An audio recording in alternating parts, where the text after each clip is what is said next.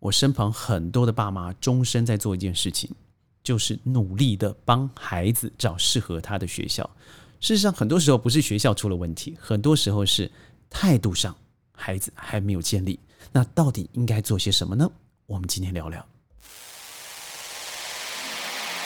Five, four, three, two, one, zero. All engine running. Liftoff. We have a liftoff. It's one small step for man, one giant leap for mankind.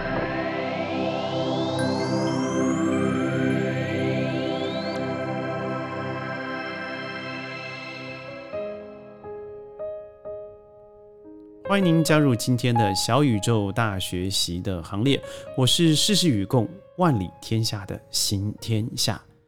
在这个频道里头呢，我会借由我过去商业教练上的心得，对前瞻教育的看法、生活智慧的见识，加上世界旅行的一些小故事，每天十五分钟，在这里和您一起携手进入知识的海洋。对我刚才说的哦，我相信您多少也有这个困扰，就是什么样的教育适合我的孩子？我觉得第一个应该要想的是，您对教育到底想清楚了没有？教育教育到底为了文凭、赞美，还是让您的宝贝拥有他自己独一无二的解决问题的方式？嗯，我身旁很多，我觉得他们自以为开明，就是他会觉得说，不用我孩子都不用好成绩啊，不用好学校，呃，他只要好好做人就好。但有一天他告诉我，他孩子考了十一名，非常的生气。我说十一名很好啊，他说班他们班上才二十九个人，他考十一名。我说那很好，一半以前呢。他说他应该要是第一名的。我说哇，小姐你忘记了啊？你曾经告诉我说名字对他不重要。他说但是那些都是粗心的呀呀呀呀呀。对，这话好像犹言在耳，或许也曾经发生在你身上。现在如果你还在追求名字的话，那我告诉你，我问你一个问题：什么东西在您离开了学校以后？就消失了魅力。我告诉你，名次和成绩，没错吧？呃，如果你现在还在说以前老爸、以前老妈在学校都是全校第一名、全系第一名，我告诉你，那才是一个负担呢。因为以前的第一名，你现在真的比较好吗？要好好想一想，不要把这个东西到最后变成打脸了。第二个东西，什么东西是你离开学校以后却深深受用的？答案是人际关系、做人做事的方法。第三，嗯，我看到了一个老人院，然后我去了以后，呃，本来是我要拜访我一个朋友的爸爸，但是因为这个爸爸那天身体状况不太不太好，所以 这看护呢去找了很久都找不到这位老先生。所以我就在他们的这个共用的一个休息室休息室里头待了将近三十分钟。我坐着坐着，我一直观察旁边的那一个一开始看起来很有爱心的看护，那看护是个实习生，而而且听他的谈话里头，我知道他是一个还蛮知名的呃大学的呃准毕业生。他在在这二十几分钟的谈话里头的互动还好，突然之间我看话还没谈完，他东西一摆，衣服一脱，在这个老先生面前，人就走了。原来时间到了。我很压抑的就是，哎，你刚才不是说的好好的，你是个你读社工系的，然后你在这里学习，然后你要好好照顾这一切，但是时间到以后，你发现这些东西都是只是实习需要用到的，时间到你就走了。那我不认为。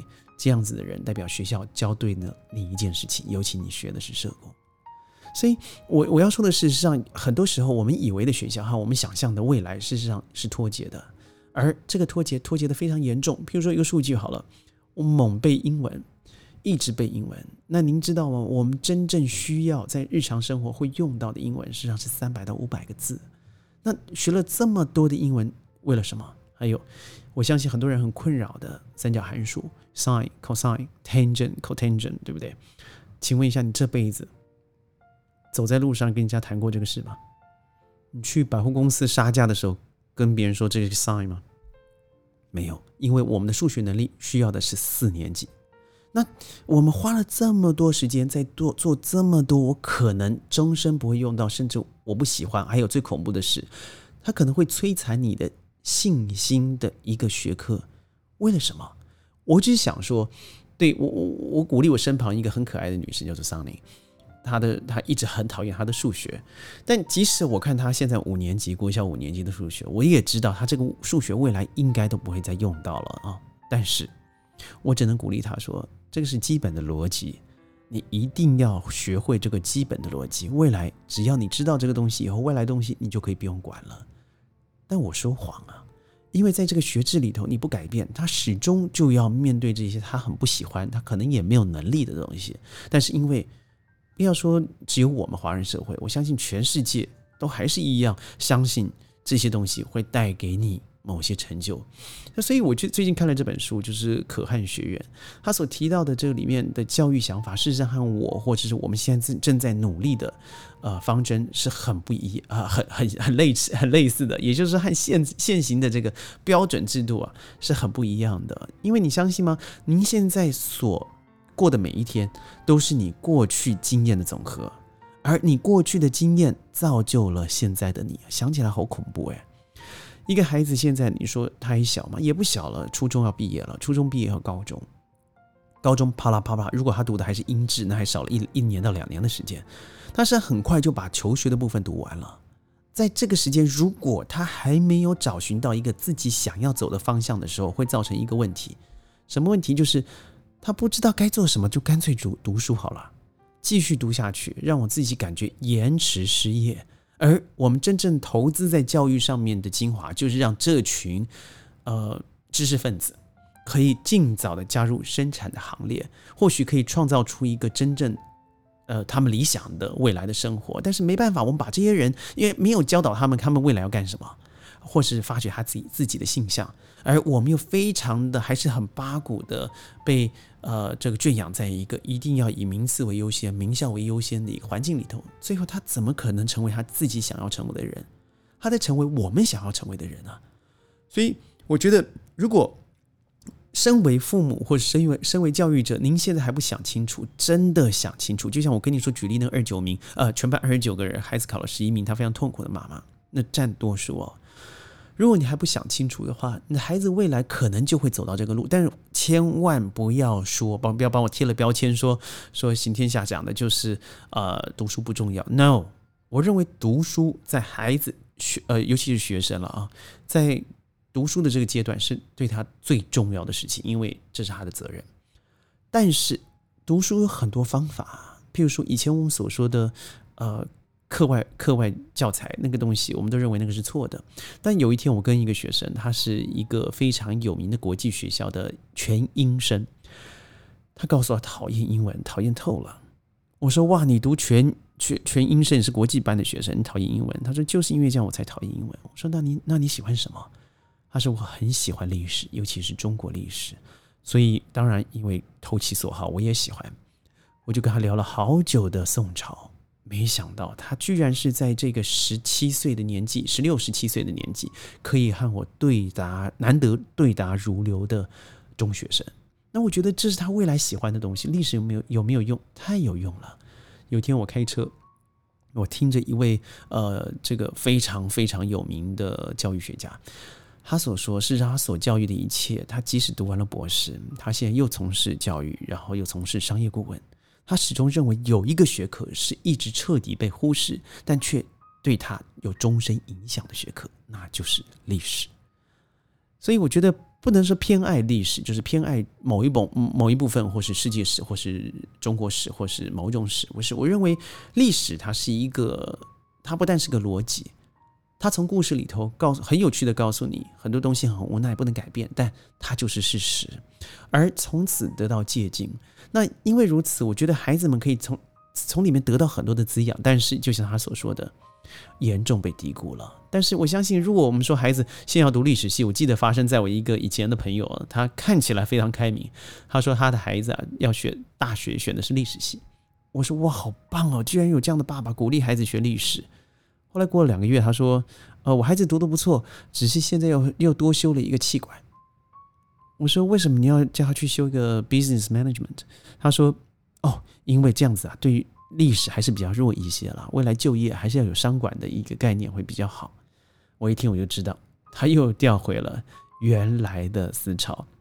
我来稍微举例一下，以呃，其实以美国它现行的制度，呃，而我相信以美国来影响最严重，大概就是韩国啦、台湾。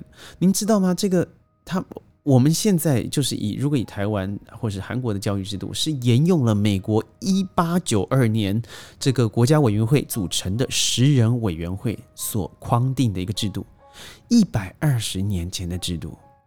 世界都已经天下大乱了啊！中间又经历一次、二次韩战、越战，居然到现在还是一成不变的方式把它框架下来。几年、几年该做什么事情？我认为学校现在遇到了有几个难题，有四个难题。第一个是教学的内内容和现在的真实的发生状况有严重的不合，也就是说，你我刚才说的三角函数，它存在对于很多学生了啊，呃的存在意义是什么？我们需要的数学是小学三四年级的程度，他真的需要这么辛苦的去阅读吗？这是我随便举例的，这是我个人的意见。第二，考试有及格这个想法，我觉得是一个集体教育下的一个迷思啊！怎么可能会有及格呢？因为当你不会的时候，你就你就是不会啊。即使你六十分了，那代表你有一将近一半的科目是不会的呀。所以你六十六十一、六十二、六十八、六十九。你再往下教下去，代表你只有更多的不会，累积更多更多的不会。你只是每一次在及格，到最后你就剩下二十十分，甚至零分了。为什么？因为我们的教育制制度里头没办法等待你，好恐怖。因为切头式的平等，代表每个人都要同样的时间上到某一个课程的纲要，你才能够统一的管理。那这样下去的话，这些不会的孩子，譬如说我呢，所以这样下去，对于。某些孩子来说，他可能会呃失去所有的一切，然后只掌握现在的课程。但有些孩子他是专注于某些专长，比如说人文专长、社会社会科学的；有些是呃理数科学的啊，工艺科学的。他会没办法，他不可能全能，而他只好必须迎头赶上，然后满头都是肿包。这样子对吗？我认为这如果不修正，只会造成更多好像以为在读书的人。譬如说，我遇到一个呃蛮有。名气的私立学校的大学毕业生，我说你帮我写一下 “chocolate” 巧克力这个字好不好？他最后拼错了。我说你为什么拼错？他说因为以前我不会写的时候，我就用呃这个这个别的方式写过去，甚至写中文都可以，学校也不会在乎我，因为我不会拼。嗯，或许他就是我说的那个考六十分的孩子，因为他那个四十分里头就有一个字叫做 “chocolate”，他就过不去。他就是集体教育下。被牺牲的孩子，他不知道，因为他已经及格，他拿了学分，他可以毕业，但他真的学到吗？第三，用考试的方式，我觉得根本不能够去测验教学的成效。诶，我最近遇到一个学校，这个学校让我是很感动。这学学校非常坚信考试，但您看他的考卷，您会笑出来，因为他的考卷实在太过简单，即使到了高一。但是我发现有个东西非常难，这个学校要求提案。提案是什么？就是考试是最后啊，你前面有一个百分之六十分、百分之七十分的，就叫提案，他们叫做 project。你让这个 project 这个专案的时候，你要起来从零到一百做研究。譬如说，他说：“请问一下，世界，请你举出五个你认为成就的企业家。”而这个企业可以应用在你未来所想象经营的企业里头什么环节？从零开始说起。而你的资本额是多少？你要在哪里开始进行这个公司？为什么？你的劳资结构是什么？而法规又是如何？这是一个高医生所做的题目。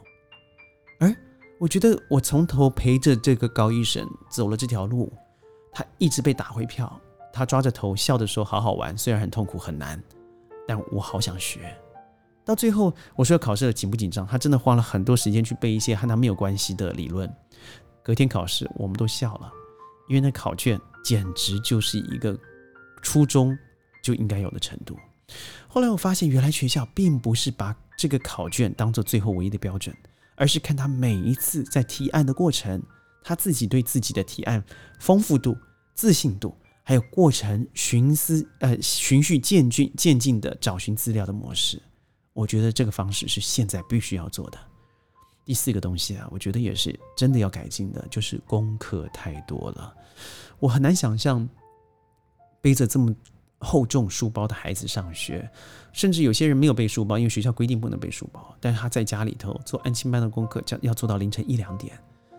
我问他为什么要这样做，他说如果不这样做，我明天就赶不上啊。如果赶不上的话，我就被淘汰啊。所以，我相信学校这个部分，我还要跟各位聊很多。除了我刚才说的四点，我有太多要说了。我很建议您去看一下，呃，《可汗学院》这本书，《可汗学院》这本书。呃，未来我一定会跟你讨论更多我心里头以为的教育是什么。记得，再放纵也要遵守规则，再忙碌也要在乎健康，再困难也要爱惜信用，再曲折也要善待自己的家人，再失落也要守护幸福。我是万事与共、万里天下的行天下，记得每一天十五分钟和我们加入小宇宙大学习的行列。我们下次见，拜拜。